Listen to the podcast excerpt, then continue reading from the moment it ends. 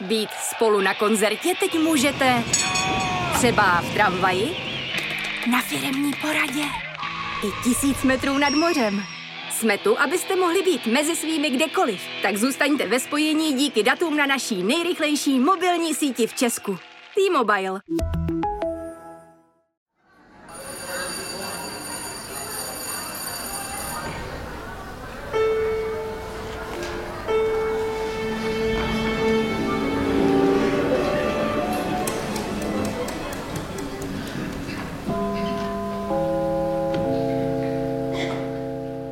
Dobrý den, je tu další vydání podcastu Kulturáky. Já jsem Jonáš. Já jsem Jana. Ahoj. Ahoj. A dnes si budeme povídat o mé nejoblíbenější podzimní akci Mezinárodním festivalu dokumentárních filmů Jihlava, který se odehrává v Jihlavě. Nečekané. Zkoukli jsme pár dokumentů ještě před začátkem festivalu, ten začíná dnes, to je v úterý, a vybrali taky pár těch, o kterých se podle nás bude mluvit a těch, které se nám líbí. No a Jonáši, ty si navíc ještě přečetl novou povídkovou knížku Jana Němce a já jsem docela zvědavá, takže druhou část kulturáku věnuje právě jí a já se tě budu ptát, jaké to bylo. Já tady přihodím rovnou otázku, na kterou se budeme snažit přijít a to sice, jestli Jan Němec, nositel ceny Evropské unie za literaturu a také nositel ceny Bad Sex Award za nejhorší literární sex dostane tuto druhou cenu opět. Ale nejdřív... Aktuality.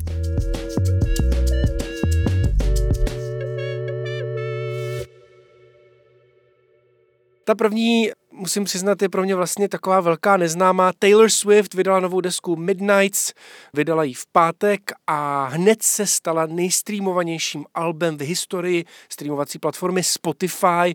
To je zajímavý i proto, že ještě před několika lety Taylor Swift odmítala na Spotify svoje tracky vůbec dávat. Takže eh, asi dobře, že se tyhle ty dvě strany usmířily pro obě ty strany. A jinak já jsem nikdy Taylor Swift neměl rád, protože mi přišla strašně níjaká, hrozně jsem jí vlastně jako odmítal. Myslím si, že to bylo i tím, že kolem ní panuje takový to fanouškovský insiderství, to prostě, že ty fanoušci ji milujou strašně moc a nikdo jiný, kdo ji jakoby pořádně neposlouchal, tak se do toho světa nemůže dostat.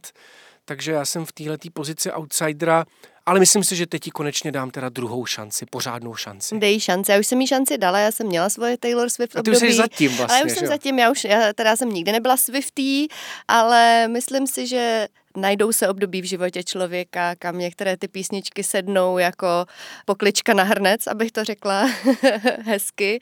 A určitě si myslím, že i to nový album možná teď na podzim, proč ne? Já jsem velký fanoušek tvého hodně podzimního účesu, který se mírně třese zatímco jako mluvíš o Taylor Shake Swift. it off, jak říká takže, Taylor Swift. Takže shake it off, docela dobrý. Samozřejmě literární aktualita musí být taky, to bych to neudaroval. Já, Kateřina Tučková, dostala v neděli státní cenu za literaturu za svou knihu Bílá voda. Já bych se tady docela pochválil, protože my jsme o Kateřině Tučkové, její Bílé vodě mluvili v prvním díle Kulturáku a nejsem si jistý, Robert Sandra nám možná pustí ukázku, že jsem říkal něco ve smyslu, že by si Kateřina Tučková zasloužila knihu roku, nebo že dostane pravděpodobně nějaký velký ocenění proč třeba pro mě ten román je nakonec dobrý čtení, proč si myslím, že to bude kniha roku.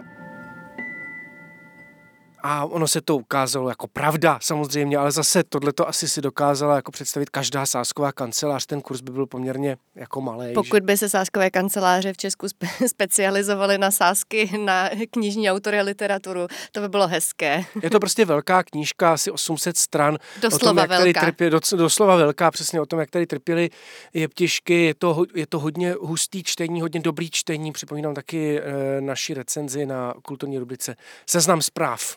No, já mám takovou uh, úplně rychlou, maličkatou věc. Uh, v minulém týdni bylo odhaleno téma uh, příštího ročníku Medgala eventu, potažmo tedy samozřejmě výstavy, kterou každý rok na pár měsíců pořádá Metropolitní muzeum umění v New Yorku, se kterým je tahle společenská akce spjatá. A tím tématem není nikdo jiný než Karl Lagerfeld. To je to téma. Mm. Retrospektivní výstava samozřejmě bude věnovaná jemu, protože tenhle modní návrhář, který několik desítek let eh, vlastně eh, byl jedním z těch tvůrců, kteří udávali kurz ve světě módy dlouhodobě, tak v roce 2019 zemřel, takže je to v celku logický krok, že došlo na tohle téma a že retrospektiva bude o něm. No ale to důležitý pro mě, nevíš, jestli Národní muzeum nebo třeba Muzeum hlavního města Prahy na Florenci, takový to jako v takovém tom krásném nemístě u magistrály, jestli třeba taky dělá svoje gala večery že bych se oblík jako, nevím, nevím aut, řidič autobusu 135. Nebo, nebo Franz Kafka, nebo, Franz Kafka. František Mysliveček, já nevím. jo, Il Boemo, Il ano, Boemo. daří se mu dobře, recenze zatím kladné. No a ještě poslední, já ji musím přečíst, protože ji máš ve scénáři krásně napsanou. Němečtí klimatičtí aktivisté Last Generation, to znamená zase nějaká jiná platforma, než je třeba Just Stop Oil, hodili brkaši, brkaši, brkaši. na moneta. Já myslím, že jako expertka na vaření a cokoliv, co se dá sníst, bys o tom něco měla ještě jako porešeršovat o téhle té události. O, toho, o tom házení jídla na Házení na, na jídla obrazy. na obrazy. E, jako, Z pohledu jídla Už samozřejmě. je to trend, jako už se nedá nic dělat, už je to trend prostě. Je hrozně zajímavý, že to prostě je vždycky jídlo, no. Je to tak, no, protože všichni řeší pořád obrazy, případně jestli to teda je klimaticky jako úspěšný projekt, e, to je klima aktivisticky, ale nikdo pořád na tu celou problematiku nekoukal z pohledu jídla, takže já si myslím, že bys to celý měla napsat. Je to plejtvání. Jako, je to plejtvání. Ale tak zároveň zároveň je to gesto, takže eh, já jsem s tím asi v pohodě. Eh, možná budu v opozici eh, k velké části komentátorů internetových, ale tak už to bývá v životě ženy. Ale dobrý, že to nebyla brkaše v plechovce, tu odmítám. Já umím dělat výbornou bramborovou kaši, pojďme na hlavní téma. No třeba byla z pytlíku, Jonáši, kdo ví.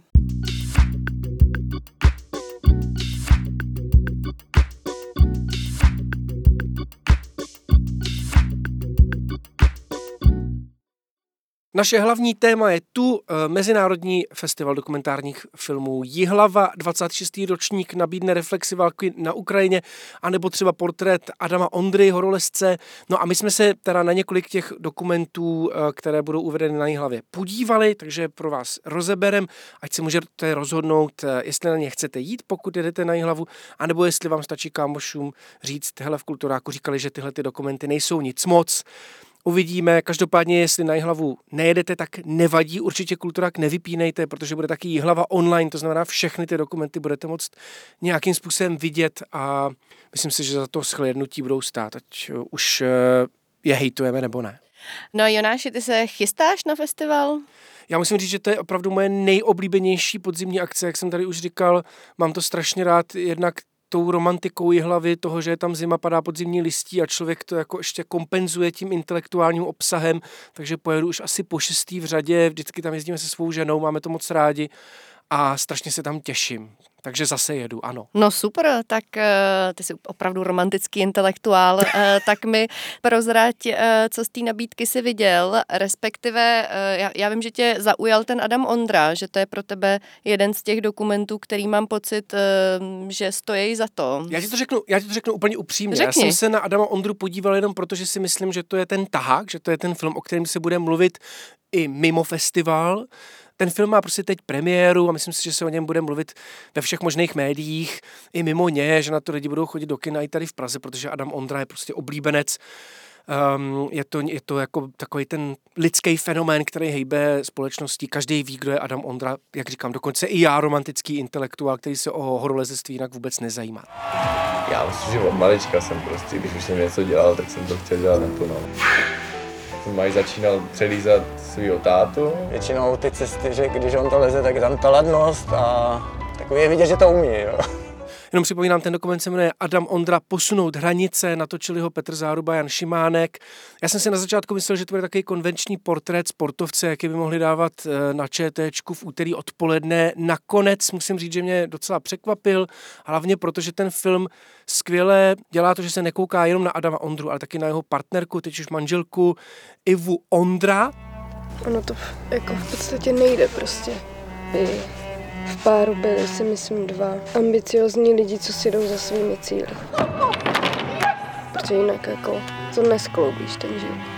Myslím si, že v tomhle je to velmi cený dokument, protože ukazuje, jak eh, když máš na jedné straně hodně úspěšného sportovce, hodně jakoby slavního člověka, který, prostě, který ho jako celý národ sleduje, tak jak mu ten druhý partner musí strašně moc obětovat. A ta Iva Ondra je taky leskyně a vysvětluje v tom dokumentu, že že prostě už líst nemůže, protože Adamovi nestačí a protože Adam jako tomu nic moc obětovat nemůže. Podle mě dobře to je vidět na scéně, kdy Adam Ondra odjíždí na olympiádu do Tokia, Iva mu říká, do Tokia můžeš vzít jenom dva lidi, Adam říká rovnou, tak to budu muset zvládnout bez tebe. Jo? Přestože mm, v tom dokumentu se dozví, že to je jako důležitá, že je pro ně velmi důležitá, že to je důležitá partnerka, že mu hrozně často, že vlastně stále na začátku té jeho kariéry. On to sám, ten Adam říká, že nebejt i vy, tak ta jeho kariéra vůbec nevypadá tak, jak, tak, jak teď vypadá. Hodně zajímavá záležitost. To zní fakt eh, silně a rozhodně to zní jako něco, co překonává přesně ten konvenční portrét těch mluvících hlav, takže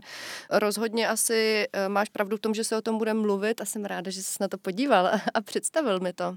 Já jsem moc rád, že se podívala na generaci A. Musím přiznat, že jsem ji viděl taky. Já vím, mě si úplně překvapil tím, když jsi mi napsal, že jsi, že jsi na tenhle film podíval, protože bych asi nečekala, že z, těch, eh, z toho výběru, který je hlava má, který je opravdu pestrý, jak v sekci Česká radost, což jsou teda ty české dokumenty v premiéře, tak v těch ostatních sekcích i zahraničních, že by si vybral právě tohle. Já jsem byla na to osobně hodně zvědavá, protože v mém, eh, mým feedu na sociálních sítích eh, to vidím docela často, nějaký teasery na ten, eh, na ten dokument, na tu premiéru. Neustále mi vyskakují nějaký uh, sponzorovaný reklamy s Nobody Listnem, který na ten dokument láká a zve.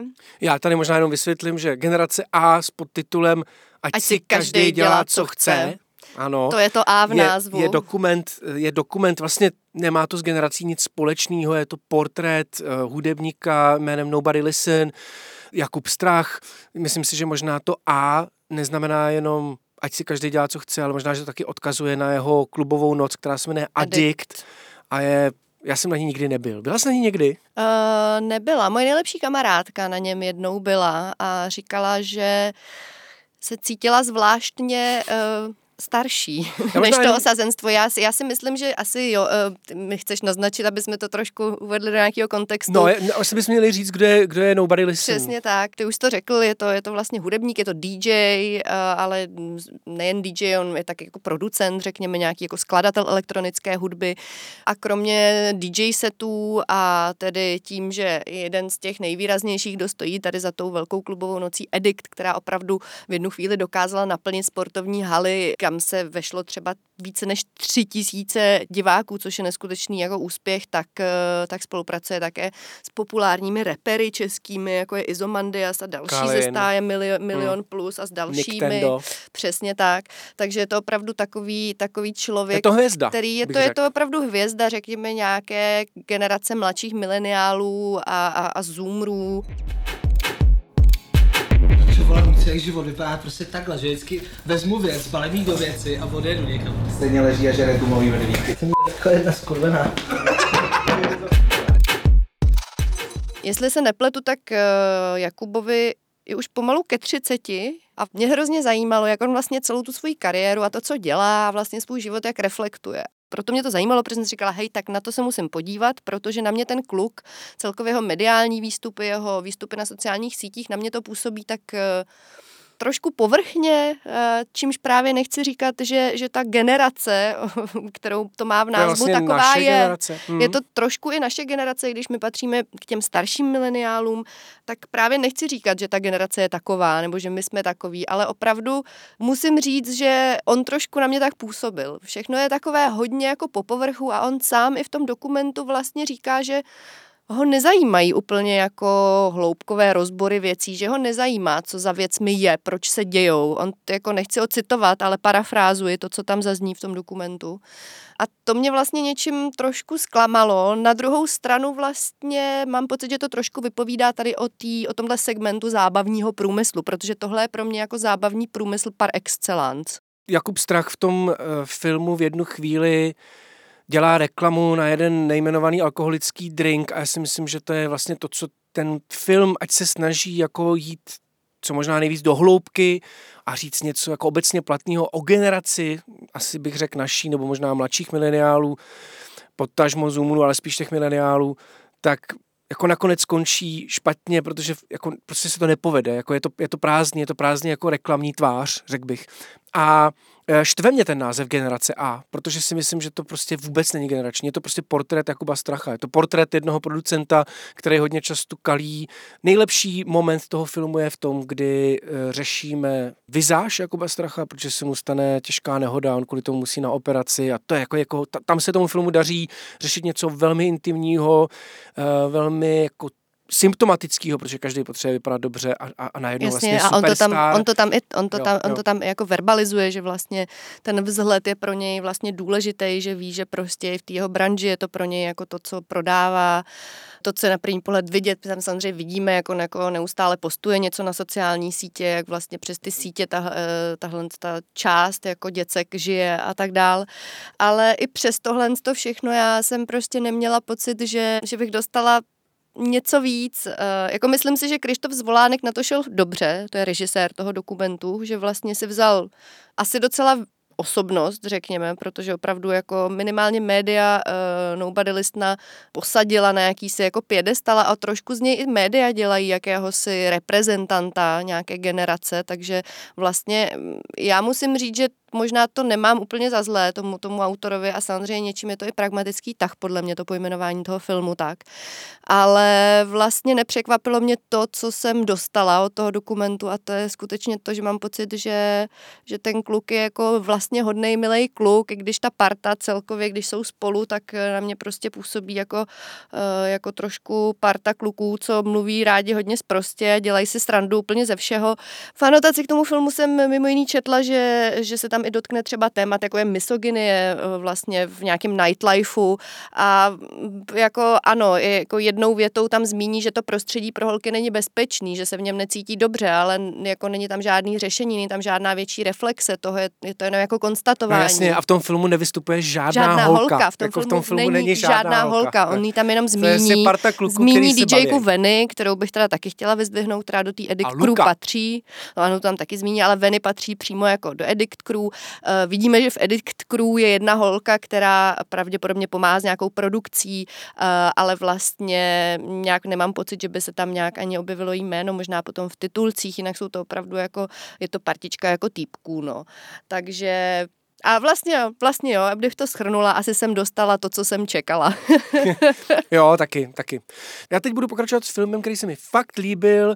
Eh, Je to film Neviditelné krajiny od eh, Ivo Bystřičana, to je myslím jeden z nejúspěšnějších, nejznámějších českých dokumentaristů, natočil třeba mých posledních 10 tisíc cigaret. No a tenhle ten film sleduje účastníky sonické expedice, Nebudu vám říkat všechny ty účastníky, nevím. Myslím, že tam je Lukáš Likavčan, filozof, je tam eh, Václav Havelka, hudebník a tyhle ty lidi cestují třeba po krajinách Islandu a přikládají různě po povrchu země nebo prostě po různých površích mikrofony a pak poslouchají, jaký zvuky ty věci vydávají. Takže ten film celý začíná takovým jako velmi hezkým zvukem nabíraným z vody u rozstávajícího ledovce. A ten zvuk, který tě jako pohltí, jo, tak zní jako kdyby si byla v lese a slyšela ptáčky.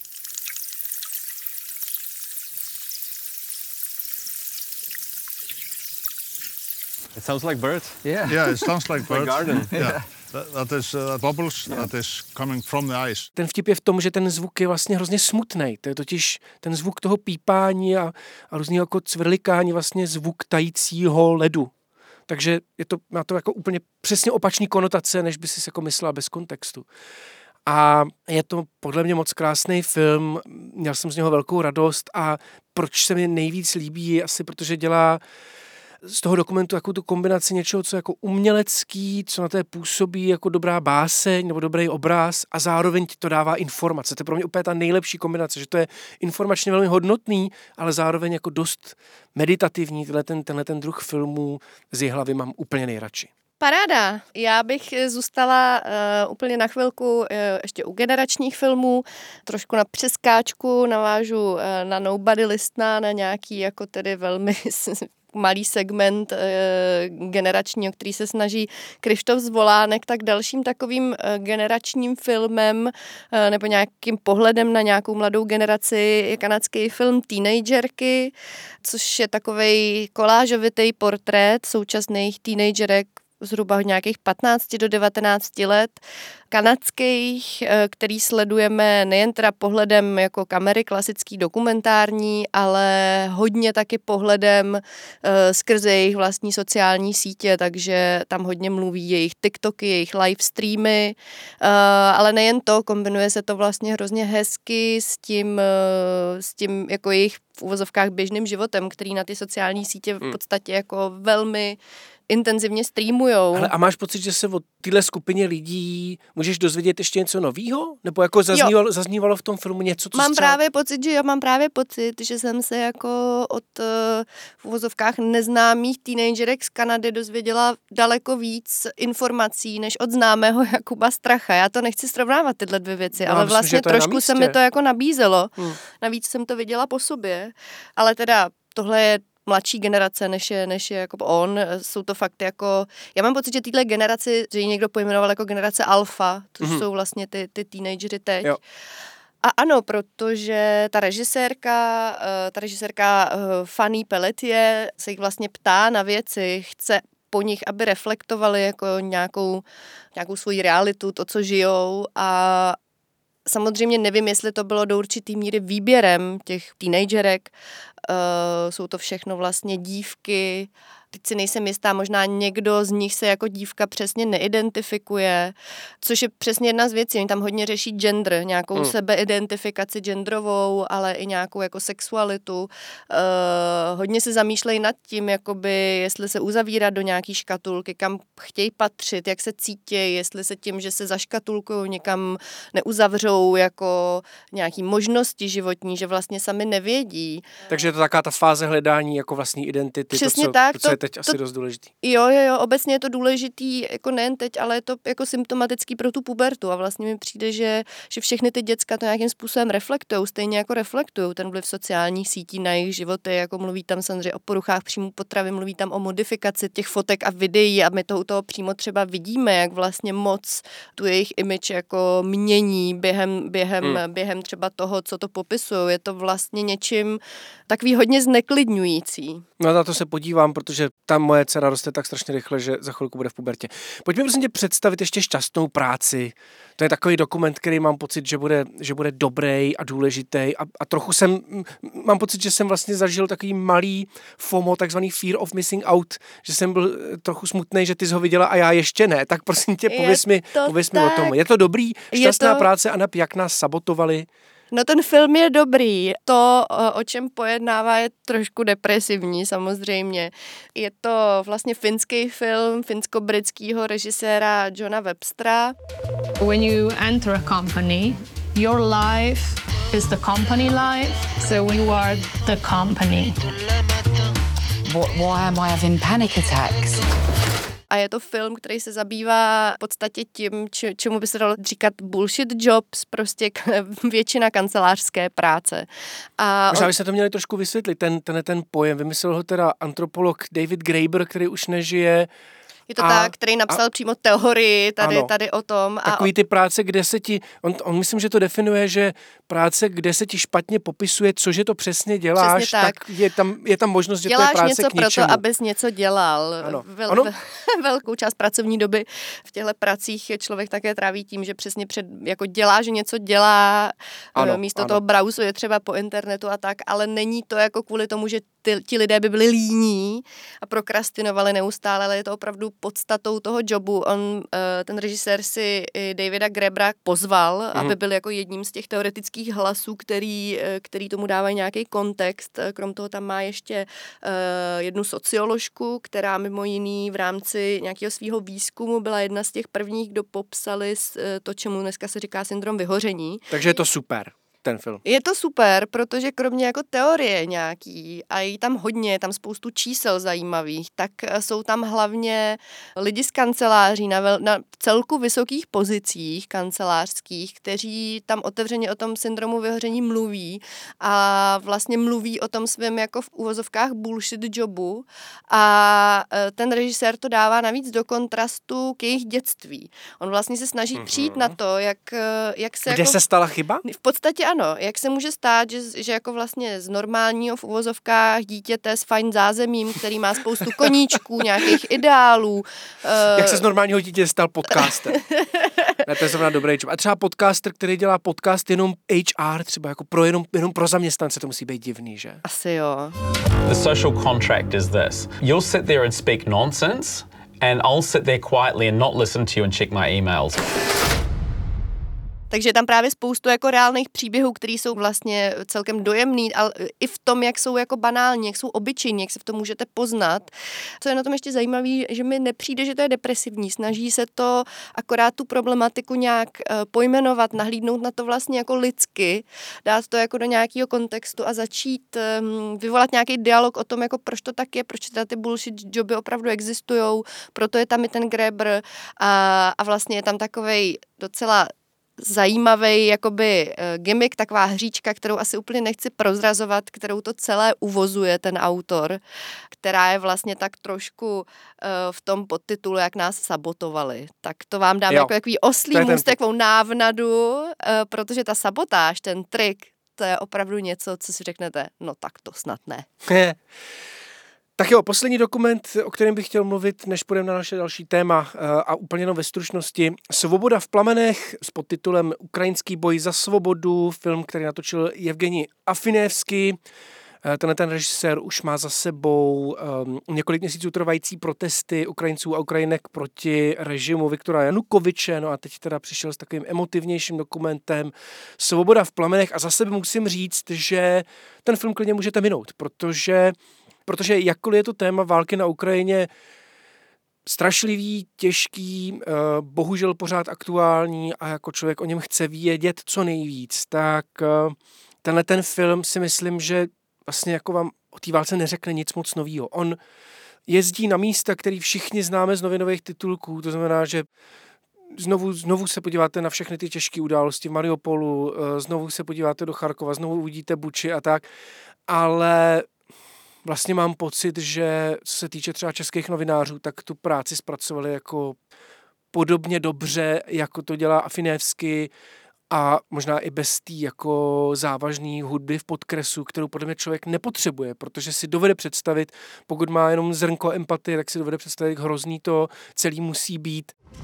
От жизни освободили, от жилья освободили, от работы освободили, от всего освободили. Та й всею державою фашист, що він зробив? Його не може весь світ зупинити. Ми завжди раді людям, гостям. Vlastně si nejsem jistý, jestli tenhle ten dokument jako člověku dokáže dát něco navíc. Neviděl jsem film, který se zabývá podobnou tématikou, ale doufám, že bude lepší. Jmenuje se Osmý den války, natočila ho Oksana Mojseňuk a je v sekci Česká radost a jenom jsem se schválně jako díval na eh, upoutávku z toho filmu a vypadá to asi daleko komplexnějc. Eh, Mosenjuk v tom filmu sleduje několik postav od, myslím, nějakého podnikatele, který se rozhodne, že bude pomáhat jako lidem při útěku ze země, až po nějaký zdravotní sestry a tak dále. A tak dále. Vlastně jako ten film na to jde prostě úplně jinak. Takže osmý den války snad bude lepší, je v sekci Česká radost a já si myslím, že festivalem končíme. Pokud byste měli nějaký dobrý tipy po tom, co jste poslechli díl, dejte nám vědět, my jdeme na další téma, zůstaneme v Ukrajině.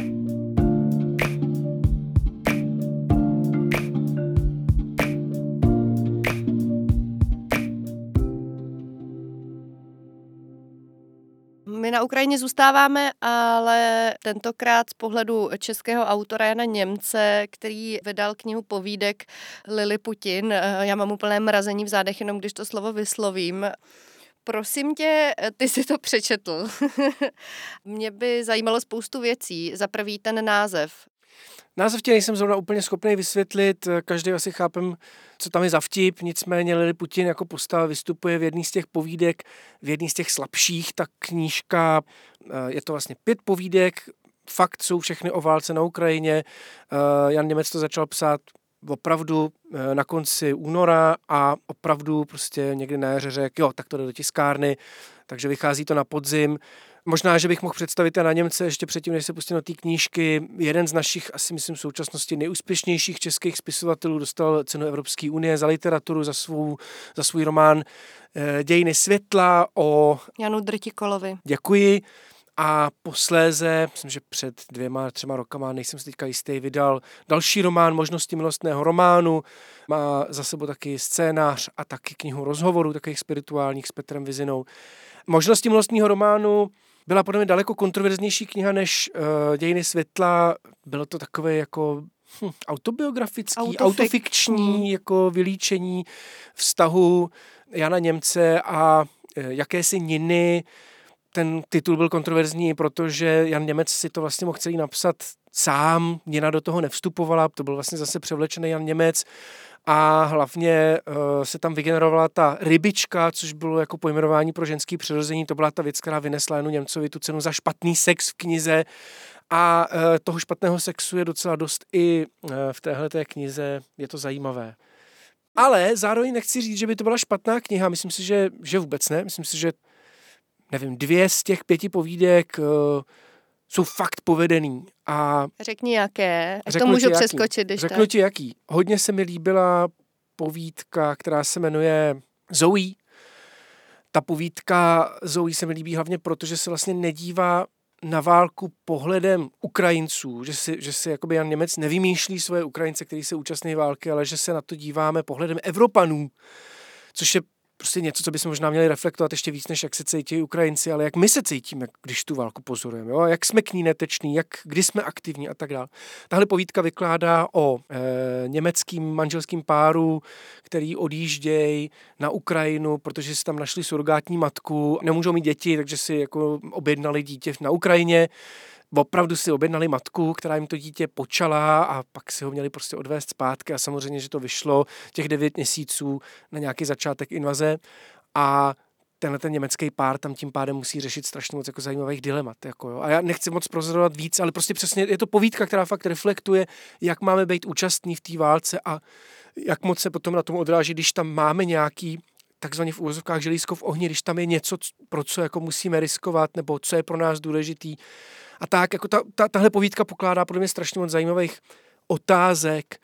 Stejně tak se mi líbí povídka Akvárium, ale prostě je zajímavý, ta knížka je podle mě zajímavá v tom, že jako na čtenáře klade strašně moc otázek, jo? třeba moc brzo, takzvaně too soon, že jo, u, u vtipů, jo? Kdy, kdy je čas si dělat srandu z 11. září, podle mě nikdy, podle některých už ten jako čas toho eh, respektu jako odešel, už si z toho můžeš dělat srandu.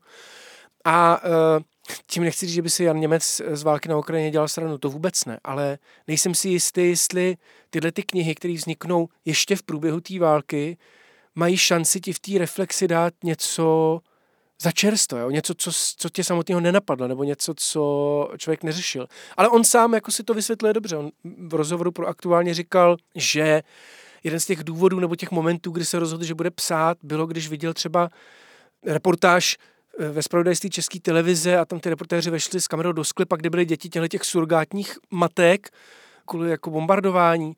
A Jan Němec, když viděl ty zdánlivě identický nemluvňata, tak tak mu to přišlo jako nějaký sci-fi. Na jednu reportáž skončila po asi jako pár minutách. On si řekl, ale já to, já to musím doříct. Já potřebuji vědět, jak to skončilo. Musím si to jakoby domyslet, dodělat.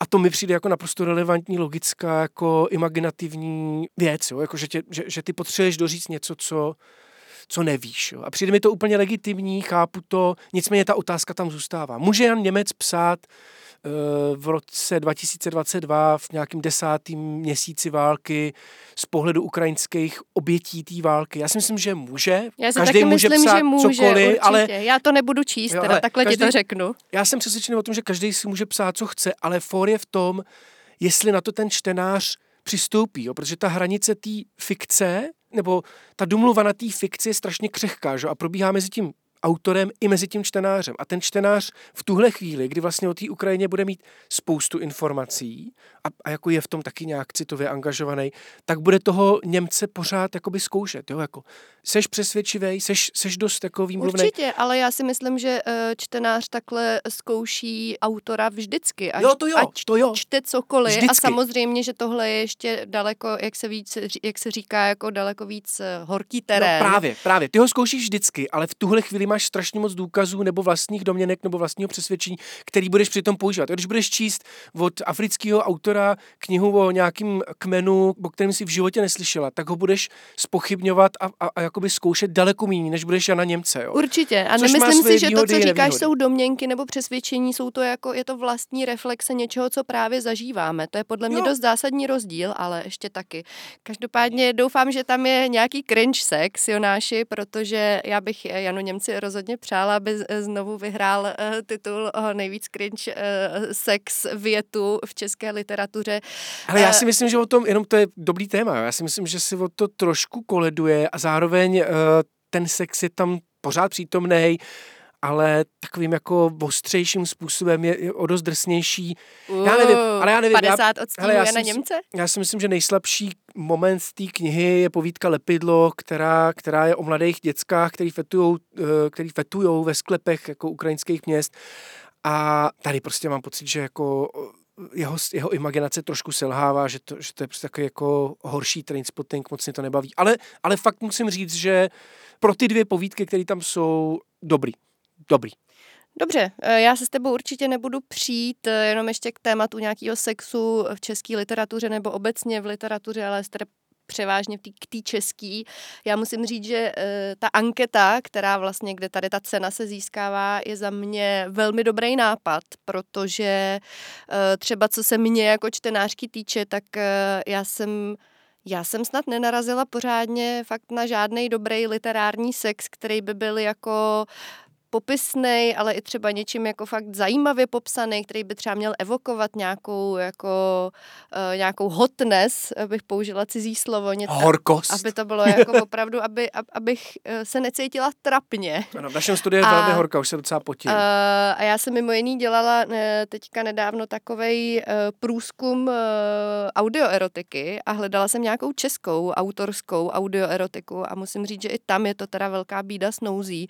A jako chtěla bych tady teď apelovat uh, na amatérské i, i profesionální autory, uh, aby opravdu zkusili trošku psát nějak, aby se zkusili zamyslet, co vlastně, jako proč je ta, eh, eh, proč jsou tady ty pasáže vždycky jako spíš trapas v české literatuře.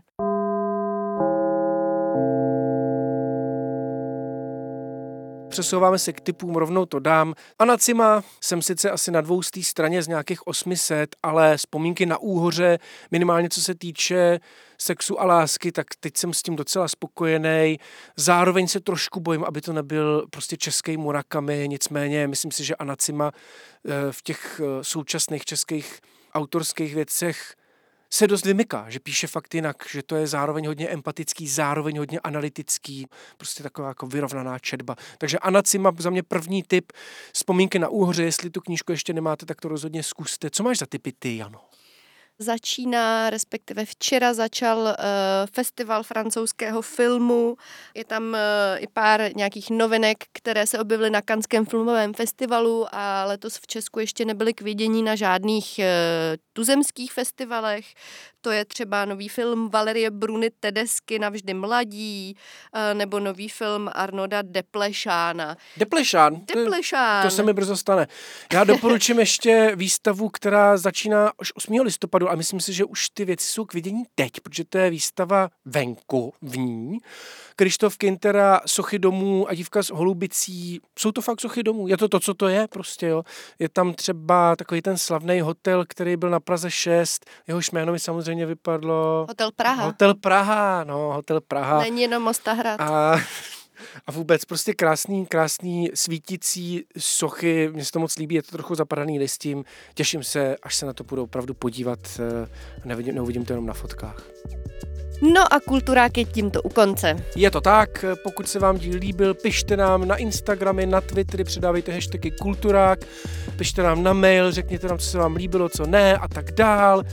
Kde se nás můžete pustit, Jano? Můžete se nás pustit eh, ve všech aplikacích, kde obvykle posloucháte podcasty, na podcasty.cz a samozřejmě na seznam zprávách. Díky, ahoj. Ahoj.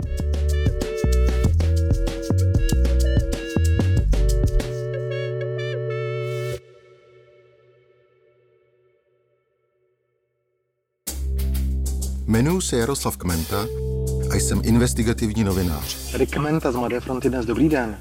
Dobrý den. Tady Kmenta, Kmenta z Mladé fronty dnes. Možná mě znáte také jako autora knih Boz Babiš nebo Rudý Zeman. Tak pojďme po pořádku, ale pane Kmento. Kde jste vzali dnes zveřejněné dokumenty? To je věc, kterou v životě nebudeme komentovat a Politiky, korupcí a podvody se zabývám už přes 20 let. Ano, mám. Tak, eh, první kolo bylo včera, přihlásilo se 50 lidí. Chápu, že se politika může zdát trochu šílená. Ale ne vždy a ne všechno je v politice špatné a ne všichni politici jsou prohnilí. Jen se občas stane, že ti větší zlouni mají ostřejší lokty než ti druzí a jsou pak víc vidět. Mají důležité funkce a tendence je zneužívat. Ne, pane Kmenta, jako s vámi já se bavit nebudu. počkejte, počkejte, proč se nebudete Ale proč mě bavit? chytáte Ne, za ruku? Jako? Ne, ale já se s vámi chci bavit o tom. já se vás chci zeptat, Ne, ale, co vám říkáte, ale já, se- já s se s vámi nebudu bavit o tom. ministře, proč nechcete No. odpovědat na otázku? Protože se nebudu s vámi bavit jako. Právě o nich je můj nový podcast Prohnilí. Poslouchejte ho od 10. října na Seznam zprávách, na podcasty.cz a ve všech podcastových aplikacích.